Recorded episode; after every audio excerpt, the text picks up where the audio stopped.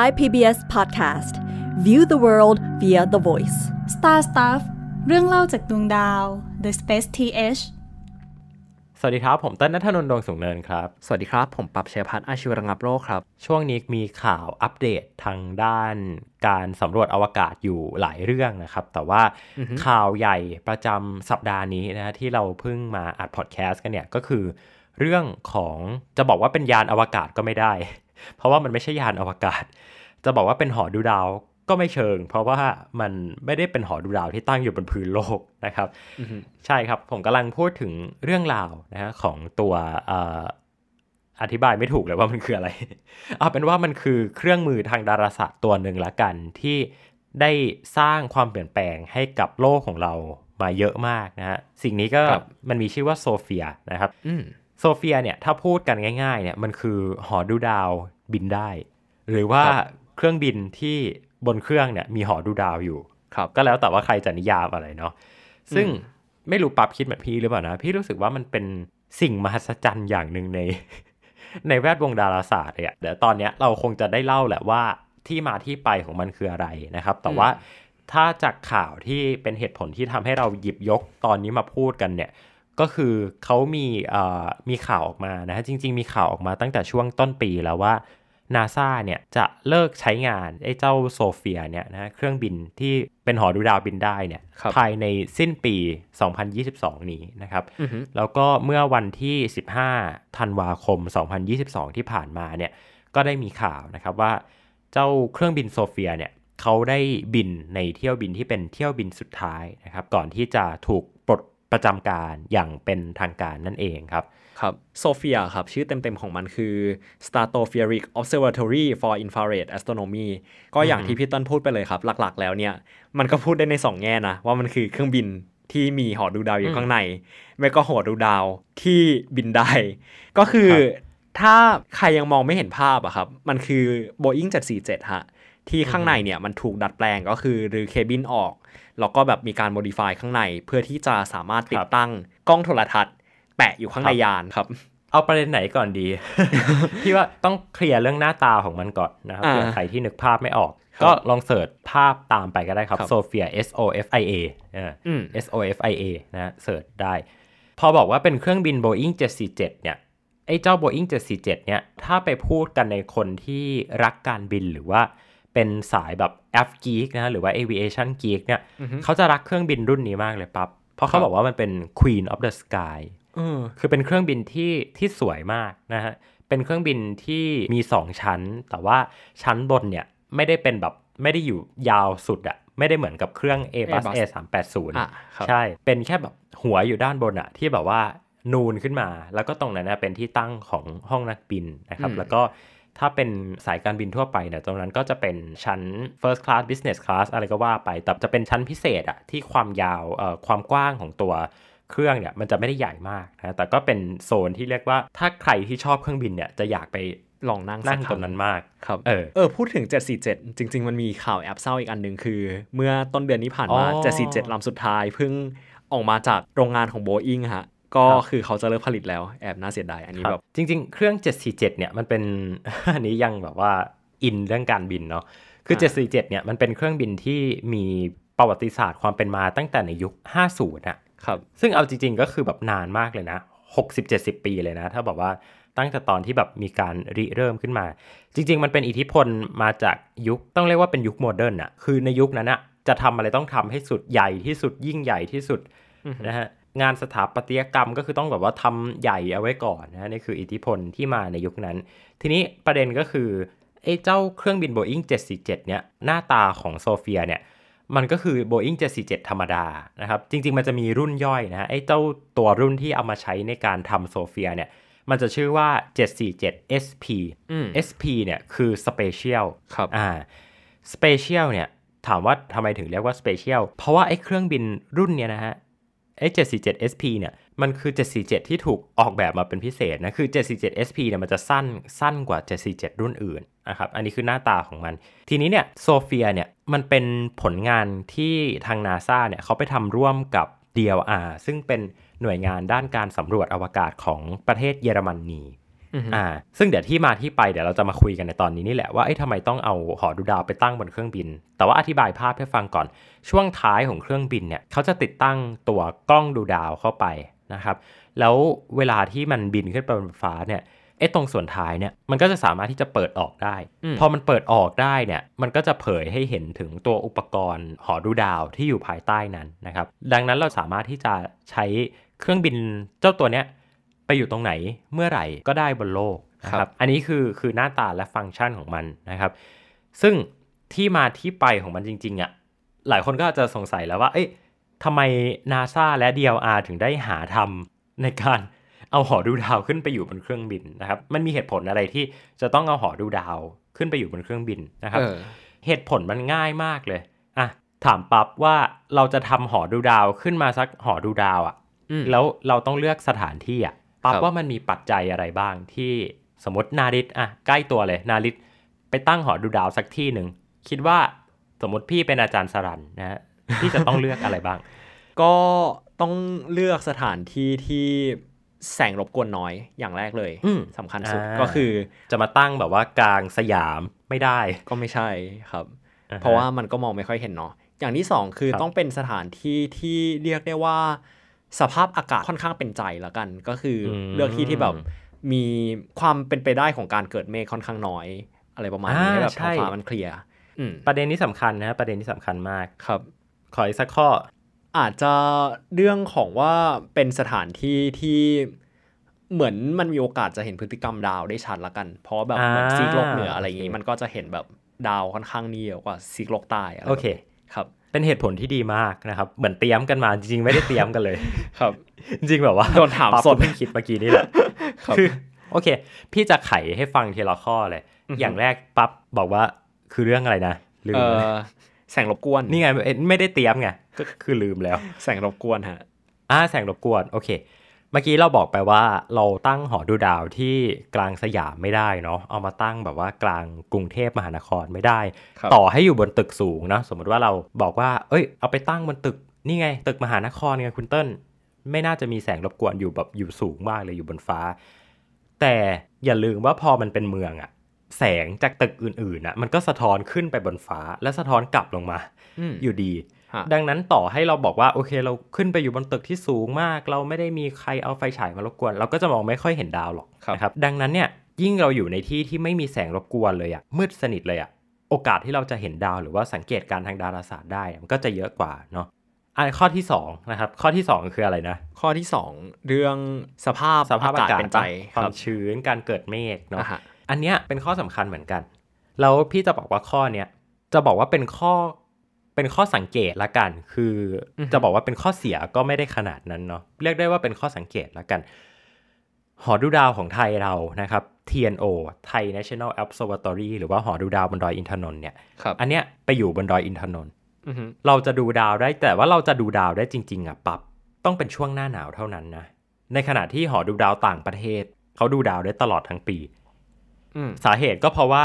ความชื้นอืมสภาพอากาศครับ เมฆการเกิดเมฆทีนี้ถามว่าทำไมถึงได้ต้องพูดเรื่องความชื้น เรื่องของความชื้นเนี่ย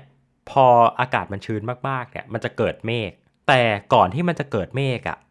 ต่อให้เราบอกว่าท้องฟ้ามันใสเคลียร์เลย แต่จริง ๆ แล้วเนี่ยในอากาศเนี่ยมันมีไอเออมันมีหยดน้ำอยู่ตลอดนะคือมันมีไอน้ำมันมีน้ำในรูปแบบของแก๊สอยู่ตลอด ดังนั้นเนี่ยต่อให้คุณบอกว่า เอ้ย วันนี้ไม่มีเมฆครับ เมฆเคลียร์มากเลย แต่ว่าความชื้นสัมผัสในอากาศคุณสูงมากอะ โอกาสที่แสงมันจะเดินทางมาจากดาวอะแล้วมันถูกหักเหมันถูกแบบถูกปรุงแต่งถูกปรับแต่งโดย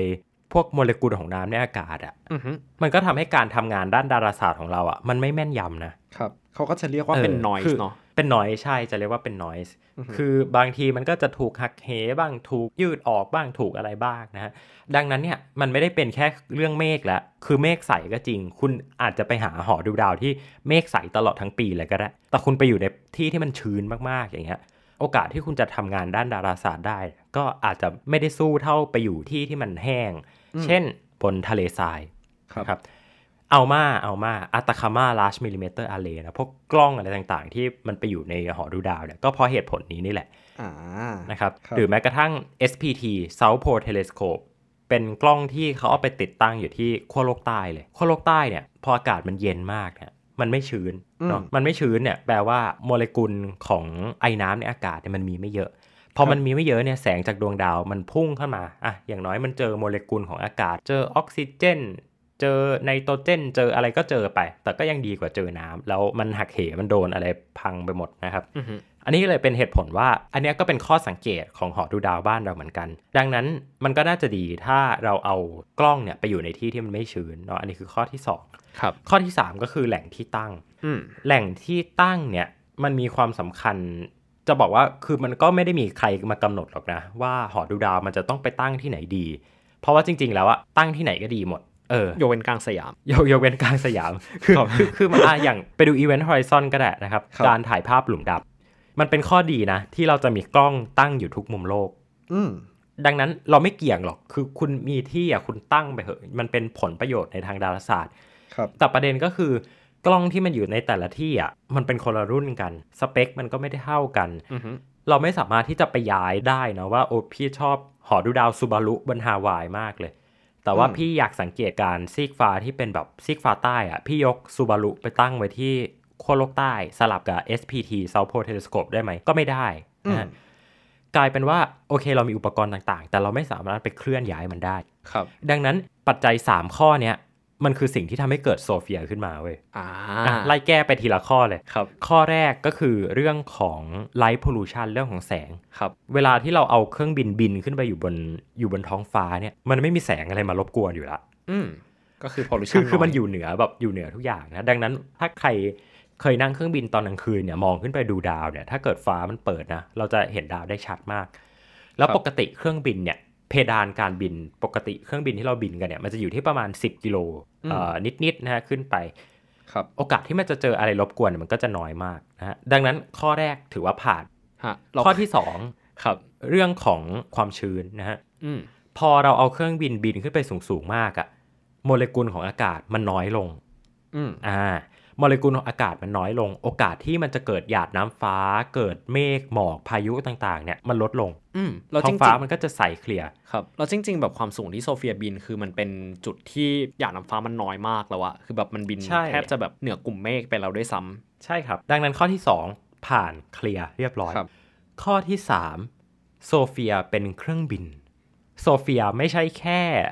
การสร้างหอดูดาวที่แบบไปอยู่บนยอดเขาอะ ครับไปอยู่บนแบบภูเขาไฟเมานาเคอา ไปอยู่บนดอยอินทนนท์ไปอยู่บนที่ราบสูงอัตาคามาไม่ใช่นะฮะมันเป็นเครื่องบินที่มันจะสามารถบินไปอยู่ที่ไหนเมื่อไหร่ ตรงไหนก็ได้อือฮึไม่มีข้อจำกัดเลยครับ สมมติว่ามีดาวหางมาสักดวงหนึ่งเนาะคุณอ่าคุณไม่สามารถที่จะแบบย้ายหอดูดาวซูบารุบนฮาวาย ไปซีกโลกใต้เพื่อไปดู ไปดูดาวหางดวงนั้นได้ แต่กับโซเฟียคุณทำได้แล้วเจ้าโซเฟียเนี้ยปั๊บพี่ว่าปั๊บต้องอินเรื่องนี้แน่เลย ก็คือโซเฟียเนี้ยเป็นหอดูดาวที่เรียกได้ว่าทำงานที่เกี่ยวกับดาวพลูโตเยอะมาก อืมครับ เพราะว่าวัตถุพวกเนี้ยฮะมันต้องมีการแบบมันเปลี่ยนทิศทางเปลี่ยนที่อยู่บนท้องฟ้าตลอดเวลาเนาะมันไม่ได้เป็นเหมือนกับว่า กลุ่มดาวตามฤดูกาลอะที่แบบอืมสมมติคุณจะถ่ายภาพดาวที่มันอยู่ไกลๆดาวที่มันเป็นจักรราศีเช่น คุณจะถ่ายบีเทลจูสอย่างเงี้ยพรุ่งนี้คุณก็ได้ถ่ายบีเทลจูสมะรืนคุณก็ถ่ายได้ถ่ายบีเทลจูสเพราะว่าบีเทลจูสมันไม่ได้หนีไปไหนเนาะมันเป็นมันเป็นดาวเอ่อดาวฤกษ์อะคือคุณก็แค่รอหน้าหนาวคุณก็ได้ถ่ายบีเทลจูสละครับแต่ถ้าคุณต้องการจะสังเกตการณ์ดาวเคราะห์อะดาวเคราะห์มันแบบมันวิ่งหนีคุณอยู่ตลอดอะเอออืมดังนั้นอะถ้าคุณจะรอแบบคุณมี กล้องที่เป็นกาวเบสอยู่ทีอะคือโอกาสที่วันนี้คุณจะเห็นโอกาสที่วันนี้คุณจะไม่เห็นเนี่ยคือมันมันเยอะอยู่ คุณต้องดูตามแนวอ่าถ้าเป็นดาวเคราะห์ก็ต้องดูตามแนวสุริยวิถีเนาะอืมดังนั้นเนี่ยพอมันมีเครื่องบินที่สามารถที่จะบินไล่วัตถุบนท้องฟ้าได้เนี่ยมันก็ยิ่งสะดวกเลยก็ยิ่งสบายนักดาราศาสตร์เลยนะครับ จริง ๆ แบบผมเพิ่งนึกเหตุผลอีกอันหนึ่งได้ ก็คือ ถ้าแบบสถานที่นั้นไม่เป็นตอนกลางวัน ก็แค่แบบบินไปจุดที่มันกลางคืน ใช่ถูกต้องถูกต้อง ถูกต้องก็แค่บินไปจุดที่แบบมันกลางคืนอะอันเนี้ยก็คือเป็นเหตุผลหลักเลยว่าทำไมนาซาแล้วก็ DLR ถึงได้ ถึงได้ทำเจ้าโซเฟียอันนี้ขึ้นมานะครับครับอันเนี้ยคือเหตุผลในเชิงในเชิงการมีอยู่ของมันแหละ ทีเนี้ยมันจะมีเหตุผลในเชิงทัศนอุปกรณ์ หรือว่าการมีอุปกรณ์ที่แบบว่าใช้ในการสังเกตการแสงของดาวอืมคือเจ้าตัวโซเฟียเนี่ยครับปับ เขาจะเน้นสังเกตการณ์ในย่านคลื่นที่เป็น optical บวกกับอินฟราเรดอ่าอะทีนี้พี่ว่าได้อธิบายเพิ่มเติมแล้วว่า เอ้า แล้วที่คุณต้นพูดมาเมื่อกี้เนี่ยมันต่างจากดาวเทียมยังไง ใช่ไหมดาวเทียมไปอยู่ในอวกาศ ดาวเทียมสบายเลย เมฆหมอกฝนอะไรไม่มีอยู่แล้ว ความชื้นไม่ต้องพูดถึงอยู่แล้ว อุณหภูมิไม่ต้องพูดถึง วงโคจร หรือว่าการที่จะถ่ายไปอยู่ไหน สมมติมันไปอยู่อวกาศไปอยู่ในที่ไกลๆอย่างเงี้ย มันก็ไม่มีปัญหาอยู่แล้วเนาะ เจมส์เว็บอย่างเงี้ยคุณมีปัญหากับเจมส์เว็บไหมคุณอยากถ่ายมุมไหนคุณก็หันกล้องไปถ่าย มันมีอิสระของมันอยู่ แล้วอะไรคือเหตุผลว่าเอ้าแล้วคุณจะมี 747 บินได้ ติดหอดูดาวไปทำไม จริง ๆ มันมีมันมีเหตุผลตรงที่ว่าอุปกรณ์นี่แหละครับ ถ้าคุณจะเปลี่ยนอุปกรณ์กล้องโทรทัศน์อวกาศเนี่ยคุณทำไม่ได้อะ หรือคุณอาจจะทำได้ก็ได้ แต่มันว่ยากมาก แต่ว่ามันยากมาก คือคุณก็ต้องทำแบบฮับเบิลอะที่อ่าส่งกระสวยอวกาศขึ้นไป แล้วตอนนี้เราไม่มีกระสวยอวกาศละอือหือก็ไม่รู้จะทำยังไงนะครับ ดังนั้นพอมันเป็นเครื่องบินเนี่ย พอมันทำภารกิจเสร็จมันกลับมาลงจอดได้ คุณจะเปลี่ยนอุปกรณ์ คุณจะทำอะไรคุณก็ทำไปเลย เออนะครับเอาที่สบายใจ แล้วจริงมันดู work ด้วยนะว่า เออ อันนี้เราอยากสังเกต อะไรที่แบบมันต้องใช้อุปกรณ์ตัวเนี้ยเราก็แค่ swap เข้าไป ใช่อืมใช่เนี่ยคืออะต่อให้บอกว่าเป็นหอดูดาวอะหอดูดาวบนโลกของเราอะเวลาที่เขาจะใช้งานหรือว่าจะ operate แต่ละทีอะเขาก็เปลี่ยนอุปกรณ์นะตามแต่ภารกิจที่เขาจะออกแบบมาอือหือหรือบางทีนักดาราศาสตร์จำเป็นจะต้องใช้อุปกรณ์ตัวนี้เท่านั้นเนี่ยเขาก็จะต้องเอาไปติดตั้งกับตัวหอดูดาวได้ครับ ทีนี้ประเด็นมันอยู่ตรงนี้นี่แหละว่าอุปกรณ์ที่เจ้าโซเฟียใช้และใช้เป็นตัวหลัก ๆ เลยเนี่ยมันคือ ตัวเอ่อเซนเซอร์ที่เป็นเซนเซอร์ในย่านอินฟราเรดนะครับ คือเป็น optical light บวกกับอินฟราเรดจะสังเกตการณ์อยู่ย่านประมาณนี้ ทีนี้การสังเกตการอินฟราเรดเนี่ยมันทำบนโลกได้ลำบากครับเพราะว่าบรรยากาศเนี่ยมันรบกวน คือกว่าแสงแบบกว่าอินฟราเรดอะมันจะแบบกระทบมาถึงแบบเซนเซอร์ของกล้องอะมันต้องผ่านบรรยากาศมาตั้งกี่ชั้นอะแล้วต่อให้เราบอกว่าโอเค เอาไปตั้งอยู่บน ที่ที่มันแห้งมากๆเนาะไปตั้งอยู่บนทะเลทรายอัตาคามาไปตั้งอยู่บนเอ่อภูเขาไฟเมานาเคอาอย่างเงี้ยอือหือแต่โอกาสที่มันจะโดน noise เนี่ยมันก็เยอะอืมเยอะกว่าการเอาเครื่องบินขึ้นไปบินครับ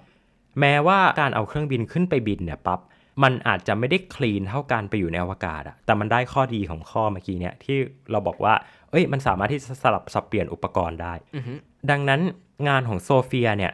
มันก็เลยเป็นงานที่กล้องบนโลก ก็ไม่สามารถที่จะให้ได้ กล้องโทรทัศน์ที่เป็นกล้องโทรทัศน์อินฟราเรดในอวกาศนะ กล้องสปิตเซอร์กล้องอะไรต่างๆ เนี่ย ก็ไม่สามารถที่จะใช้ได้ครับ ดังนั้นมันก็เลยเป็นส่วนสำคัญมากๆอะที่มันทำให้เกิดการค้นพบอะไรต่างๆ ได้ เยอะแยะมากมายนะฮะซึ่งถ้าจะให้เล่าเนี่ยคงต้องเล่ากันยาวมากว่าโซเฟียทำให้เกิดอะไรบ้างเนาะจริงๆแล้วเนี่ยการสำรวจพวกวัตถุท้องฟ้า การค้นพบวัตถุท้องฟ้าใหม่ๆเนี่ยมันก็เกิดจากการศึกษาอินฟราเรดอืม ทีนี้เนี่ยถามว่าแล้วการมีอยู่ของโซเฟียเนี่ยมันเกิดขึ้นมา มันเกิดขึ้นมาในตอนแรกได้ยังไงนะครับ จริง ๆ แล้วเนี่ยวัตถุบนท้องฟ้าทุกชนิดเนี่ยมันปล่อยอินฟราเรดอยู่แล้วนะครับอืมแล้วก็ไม่ได้มีแค่พวกกลุ่มดาวด้วยมันจะมีพวกแบบดาวนิวตรอน pulsar วัตถุบนท้องฟ้าต่างๆ เนี่ย อันเนี้ยก็ปล่อยคลื่นในย่านอินฟราเรดออกมา ทีนี้เนี่ยก่อนที่มันจะเป็นโซเฟียเนี่ยนาซาก็เหมือนกับเคยทำแบบเคยทำ lean อะ อธิบายยังไงดี เป็นแบบว่าลองทำอะลองพิสูจไอเดียลองพิสูจไอเดียของการมีอยู่ของไอ้เครื่องบินที่ติดอุปกรณ์อือหือในย่านอินฟราเรดอะขึ้นไปนะคครัรับบ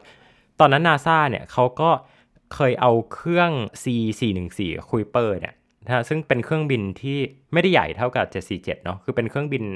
อารมณ์ประมาณเครื่องแบบเครื่อง A 3 2 0หรือ 737อะเครื่องแบบเครื่องนกแอร์เครื่องไทยสมัยที่เราจะคุ้นชินกันอะประมาณนั้นอะ เอามาบินก่อนอือหือเอามาลองบินดู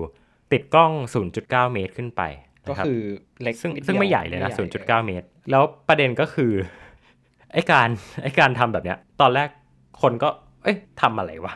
ต่ปรากฏว่ามันมันได้มันได้ proof concept ที่ดีมากๆก็คือมันค้นพบวงแหวนของดาวยูเรนัสเว้ยอืมเออครับดังนั้นโลกก็ได้รับรู้แล้วแหละว่า เอ้ยไอเดียนี้มัน work ว่ะนาซาก็เลยแบบว่า โอเค ลุย ลุยโปรเจกต์นี้ เขาก็เลยไปเอ่อไปคุยกับ DLR เนาะที่เป็นหน่วยงานด้านอวกาศของเยอรมันเยอรมนีใช่ครับอยากให้ปั๊บลองถ่ายว่า DLR เขาทำอะไร พี่ใบให้ปั๊บเคยดูคลิปรถถังของเยอรมันปะที่เขาเอาเบียร์วางไว้ที่ปลายกระบอกปืนรถถังอะและขับรถถังไปอะอ่าที่แบบเบียแล้วร์ไม่ปืนหกแล้วปลายกระบอกปืนอะมันนิ่งมากเว้ยเบียร์ไม่หกครับ คือแบบวิ่งแบบว่าบนแบบถนนเป็นหลุมเป็นบ่ออะ แต่เบียร์ที่ตั้งอยู่ที่ปลายกระบอกปืนอะไม่หกอืมทำ stabilizer ใช่ถูกต้องอ่า make sense ไหม make sense กับโซเฟียไหมก็ make sense โซเฟียมันต้องขยับอยู่ตลอด มันเป็นเครื่องบินอะปั๊บคือต่อให้เราบอกว่าบินอยู่เฉยๆบินนิ่งๆแบบโอ้โหนักบินมือหนึ่งเนี่ยโอกาสที่มันมันจะนิ่งแบบเหมือนวาง เอาไว้บนโลกอะอือฮึมันยากมากครับ แล้วพอมันเคลื่อนที่อะ แล้วนักดาราศาสตร์เวลาเขาแบบเปิดหน้ากล้องกันอะเขาเปิดแบบลอง exposure กันอะเปิดทีนึงแบบ20วิ30วิ50วิ1นาที5นาที10นาทีอย่างเงี้ยอือฮึถ้าเกิดตัว stabilizer มันไม่ดีอะต่อให้คุณมีเซ็นเซอร์ดีแค่ไหนต่อให้คุณมีทัศนอุปกรณ์ดีแค่ไหนอะคุณก็สังเกตการณ์ไม่ได้ อืมดังนั้นอันเนี้ยคือสิ่งที่ทางเยอรมันเนาะวิศวกรเยอรมันเนี่ยยื่นมือเข้ามาช่วย ครับเขาก็เลยสามารถที่จะทำตัว stabilizer ที่มีประสิทธิภาพมาก ๆ แล้วไปติดตั้งอยู่บนเครื่องโซเฟียอ่าเพื่อที่จะให้นักดาราศาสตร์สามารถที่จะเปิดกล้องถ่ายภาพนานๆได้ ครับ ฉลาดมาก เออ คือแบบไปเลือกถูกคนมากอะคือตอนแรกพี่ก็ไม่เก็ตนะว่าทำไมต้องเยอรมัน จนพี่ไปดูว่าเขาทำอุปกรณ์อะไร พอ ไปดูว่าเอ้ยเขาทำ stabilizer พี่แบบอ๋อเลยอะเพราะพี่นึกถึงไอ้คลิปนั้นนะไอ้คลิปรถถังเยอรมันอะครับ ที่เอาเบียร์วางเอาไว้ซึ่งเป็นคลิปที่แบบโคตรเยอรมันเลยคือแบบต้องเป็นเบียร์ด้วยนะ คือเป็นน้ำอื่นไม่ได้นะนะครับ ทีนี้ไอ้ตัวอุปกรณ์ที่อยู่บนโซเฟียมันก็คือกล้องเอ่อเป็นกระจกนะฮะกระจก 2.5 เมตร ถามว่าขนาดประมาณไหน มันคือขนาดใหญ่กว่าของดอยอินทนนท์เรา ของดอยอินทนนท์เราอะ2.4 เมตร ถ้าเปรียบเทียบง่ายๆอะมันคือการเอาหอดูดาวบ้านเราอะ TNO อะ ไปติดอยู่บนเครื่องบิน เออ เจ๋งว่ะอะไรก็ตามที่หอดูดาวเราทำได้เนี่ยโซเฟียทำได้ อ่าเออครับ นี่แหละคือที่สุดของเทคนิคอะดังนั้นนี่แหละคือสาเหตุว่าทำไมพี่ถึงได้แบบว่าชอบโซเฟียมากเพราะว่าวิธีการคิดมัน work อะมันเจ๋งอะอืมทีนี้คำถามก็คือ เอ้าแล้วถ้ามันดีขนาดนี้ทำไมนาซาถึงได้แบบว่าจะปลดประจำการมัน แพง เอาจริงคือไม่แพง เพราะว่าถ้าใช้ตรรกะว่าแพงอะกล้องโทรทรรศน์อวกาศอะไม่แพงกว่า สปิตเซอร์อย่างเงี้ยกล้องสปิตเซอร์ไม่แพงกว่าเหรอ ถ้างั้นต้องเรียกว่าอาจจะแพงแพงกว่าสิ่งที่ทำได้ละกัน แบบเมื่อเทียบผลงานแล้ว โดยเฉพาะแบบเมื่อผมรู้สึกว่าเจมส์เว็บบ์มีส่วนมากๆว่าอ่าเอ่อพอพอแบบกล้องดูดาวสมัยใหม่อะฮะแบบสปิตเซอร์แบบพวกเจมส์เว็บบ์มันถูกส่งขึ้นไปแล้วเนี่ยโซเฟียก็ตกงาน เอาจริงว่าปับครับโซเฟียเนี่ยตกงานเพราะเจมส์เว็บเลยอ่าแล้วที่โซเฟียยังได้บินอยู่อะเพราะเจมส์เว็บมันไม่เสร็จเว้ยครับ แต่พอเห็นว่าพอเจมส์เว็บแบบส่งขึ้นไปอะปรากฏว่า โอ้โห โซเฟียนี่คือประกาศแบบปลดประจำการแทบไม่ทัน เพราะว่าปั๊บอย่าลืมว่ามันเป็นหลักการเดียวกันอะอ่ามันเป็นอินฟราเรดมันเป็นเนาะอินฟราเรดใช่ครับ มันเป็นอินฟราเรดแล้วเมื่อก่อนอะปั๊บโซเฟียมันเป็นอินฟราเรดที่ใหญ่ที่สุดเว้ยอินฟราเรดแบบ 2.5 เมตรอะคือใหญ่มากเลยนะอินฟราเรด2.5 เมตรครับเพราะว่าอะถ้าคุณไปดูสปิตเซอร์พี่เสิร์ชให้ดูสดๆเลย Spitzer Space Telescope Mirror Size ตัว Spitzer เนี่ย ขนาดของตัวกระจกมันเนี่ย85เซนติเมตรเองไม่ถึงเมตรอะอืม ก็คือเล็กกว่า เล็กมาก เล็กกว่าโคตที่รติดบนไอตัวเทสของนาซาอีกใช่ แล้วหลายคนก็อาจจะถามว่า เอ้ย แล้วแล้วเอ่อ Hubble ล่ะ Hubble Hubble 2.4แล้ว Hubble ไม่ได้ถูกออกแบบมาเพื่อเป็นอินฟราเรดจ๋า Hubble ถูกออกแบบมาเพื่อเป็น visible light เออ visible light ครับ แต่ว่าพอเจมส์เว็บเนี่ยมันขนาดกระจกเท่าไหร่นะ 6.5 เมตร ใช่ 6.5 เมตรและบ้าไปแล้ว และออกแบบมาเพื่อเป็นอินฟฟราราเรเรดครับ โซเฟียก็ เจมส์เว็บก็เลยเป็นอินฟราเรดที่ใหญ่ที่สุด และตั้งอยู่ในอวกาศด้วยแล้วตั้งอยู่ในอวกาศด้วยครับ มันแทบจะไม่มีเหตุผลอะไรเลยอะที่แบบว่า โซเฟียจะไปสู้เขาอะอะฮะนี่ก็เลยเป็นเป็นเรื่องเศร้าอะว่าถึงจุดที่นาซาก็คงเล็งเห็นแหละว่าโซเฟียคงต้องบอกลาท้องฟ้าแล้วนะครับ แต่ว่าพี่ว่าสิ่งที่สำคัญที่สุดเลยอะก็คือ ไอ้ไอ้นิทานเรื่องเนี้ยนิทานประวัติของโซเฟียเนี่ยพี่ว่ามันสะท้อนให้เห็นถึงความพยายามของมนุษย์อะในการแก้ปัญหาเมื่อกี้คือนึกอยู่ว่าจะใช้คำว่าอะไรดีอืพี่มองว่ามันเป็นความพยายามของมนุษย์ในการแก้ปัญหาในการแบบดันทุรังอะครับ เออฟังดูซึ่งดีมากในระหว่างที่เรายังไม่เจอวิธีที่มันดีกว่า เราก็ยังเลือกที่จะใช้วิธีที่ เอ้ย มันก็ work ในระดับหนึ่งแต่พอพอไปถึงจุดหนึ่งอะ่ะ มันก็อาจจะไม่ work อีกแล้ว ซึ่งมันไม่ใช่การเปรียบเทียบอะ่ะคือพี่ไม่ได้เปรียบเทียบว่าโซเฟียหรือเจมส์เว็บหรืออะไรมันดีกว่ากัน แต่พี่รู้สึกว่าในบริบทยุคหนึ่งที่มนุษย์พยายามจะแก้ปัญหา มนุษย์ทำได้ดีดีมากครับๆมันเหมือนกับเทคโนโลยีต่างๆอะที่เราแบบใช้กันอยู่อะถามว่าทุกวันเนี้ยโทรศัพท์ที่เป็นโทรศัพท์บ้านอะมัน make sense ไหมพี่ว่ามันก็คงไม่ make sense แล้วล่ะแต่ณตอนนั้นอะในยุคที่ไวเลสมันยังไม่ได้ดีขนาดเนี้ยแล้วคอสของการ มีโทรศัพท์ที่มันเคลื่อนที่ได้มันยังสูงมากๆอยู่อะ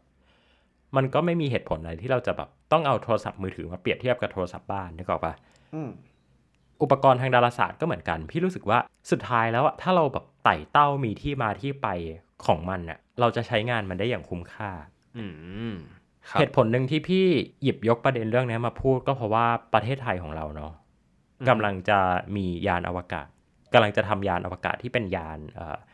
ยานไปสำรวจดวงจันทร์อะไรก็แล้วแต่เนาะยานครับ ทีนี้ประเด็นก็คือ พี่ว่ามันก็คงไม่ make sense หรอก ถ้าอยู่ดีๆ เราบอกว่าเราจะทำยานไปสำรวจดวงจันทร์อะมันเหมือนอยู่ดีๆนาซาบอกว่า ฉันจะทำเจมส์เว็บอ่า get ปะแต่แบบไม่มีแต่ context คุณไม่อะนะเคยทำฮับเบิลมาก่อน ใช่ครับคุณไม่ทำฮับเบิลมาก่อน คุณไม่ทำโซเฟียมาก่อน คุณไม่ทำ ground-based telescope มาก่อน อยู่ดีๆ จะไปกระโดดทำเจมส์เว็บมันไม่มีประโยชน์ครับ คุณจะไม่มีวันใช้เจมส์เว็บได้คุ้มเลยเว้ย ทีนี้ถามว่าเอาแล้วประเทศไทยเรามีอะไรเมื่อกี้เราคุยกันถึงเรื่องของสถาบันวิจัยดาราศาสตร์แห่งชาติเนาะอือฮึพี่รู้สึกว่าสถาบันวิจัยดาราศาสตร์แห่งชาติเนี่ยมันคือภาพสะท้อนสั้น ๆ ของโครงการเนี่ยในช่วงแรกเราทำตัว optical เป็นหอดูดาวที่ดูในย่าน visible light ก่อนอืมขนาดไม่ใหญ่มากขนาดเล็กครับๆพอมี demand พอรู้ว่าโอเค รู้แล้วว่าจะดูดาวยังไง ค่อยไปทำหอดูดาวใหญ่บนดอยอินทนนท์ครับ พอทำหอดูดาวที่เป็นย่าน visible light แล้วรู้สึกว่า เอ้ย เรามีความรู้ด้าน optic แล้วเรามีเทคนิคอะไรต่างอือฮึๆเราก็สั่งสมองค์ความรู้แล้วก็ไปทำเรดิโอ ไปทำจาน ก็ไปทำ TNRO ใช่ครับ ก็ไปทำ TNRO นะครับ พอทำ TNRO ได้แล้วเนี่ย เอ้ย เราสังเกตได้ทุกย่านคลื่นที่เราจะสังเกตได้บนโลกแล้วอะเราก็กระโดดไปทำยานอวกาศอืมครับ เพื่อที่จะไปสังเกตการณ์ในในอวกาศนะครับอือฮึพี่มองว่าอันเนี้ยมันคือกระบวนการที่มนุษย์เรียนรู้ผ่านวิทยาศาสตร์ เนี่ยคือทั้งหมดที่พี่อยากเล่ามาพี่อยากที่จะแบบชี้โยงมาที่ประเด็นเนี้ยเพราะพี่รู้สึกว่าโครงการโซเฟียเนี่ยมันเป็นภาพสะท้อนอันหนึ่งของของสิ่งที่เราเรียกว่าการแบบเดินตามวิทยาศาสตร์ไปเรื่อยๆอะอือฮึจำตอนที่เราคุยกันเรื่อง eye size กับ eye size ในตอนการปฏิวัติวิทยาศาสตร์ได้ไหมอืมคือพี่มองว่าวิทยาศาสตร์เนี่ยมันจะเจริญก้าวหน้าไปได้ หรือว่าเผ่าพันธุ์มนุษย์จะเดินไปข้างหน้าได้เนี่ยมันประกอบจาก2อย่าง eye size ก็คือขนาดของดวงตาที่ครับมันใหญ่ขึ้น กับ eye sight ที่แปลว่าแบบแปลว่าวิสัยทัศน์วิสัยทัศน์อะไรวะเออครับ คือถ้าเราไม่มีเครื่องมือที่ดีเนี่ย วิสัยทัศน์เราก็จะไม่เกิด และถ้าวิสัยทัศน์เราไม่มีเนี่ย เราก็จะไม่มีทางต้องการเครื่องมือที่มันดีๆ แล้วก็จะอยู่ในกะลาของเราต่อไป ดังนั้นโซเฟียเนี่ยพี่มองว่ามันมันเป็นสิ่งที่สะท้อน balance ระหว่าง eye size กับ eye sight ของมนุษยชาติได้อย่างดี และแม้ว่าโซเฟียจะไม่ได้อยู่กับเราแล้วเนี่ย มันก็จะยังทำหน้าที่เป็นหมุดหมายหนึ่งในหน้าประวัติศาสตร์ ที่คอยเตือนคนรุ่นหลังแหละว่ารุ่นของพวกเราเนี่ยคิดอะไรทำอะไร แล้วก็พาวิทยาศาสตร์เนี่ยพาองค์ความรู้ของมนุษยชาติเนี่ยก้าวไปสู่บทถัดไปได้ยังไงครับ จบสรุปได้สวยมากค่ะ ก็ถือเป็นการปิดฉาก ระยะเวลาที่จริง ๆ ก็ไม่นานมากก็คืออมประมาณทศวรรษหนึ่งของครับหอดูดาวบินได้ แห่งเดียวบนโลกของเรา ใช่แล้วครับสำหรับตอนนี้ผมปรับเชียพัฒน์อาเชียวระงับโรคครับ แล้วผมเต้นนัทนนท์ดวงสุงเนินครับขอลาคุณผู้ฟังทุกคนไปก่อน สวัสดีครับ สวัสดีครับ Star Stuff เรื่องเล่าจากดวงดาว The Space TH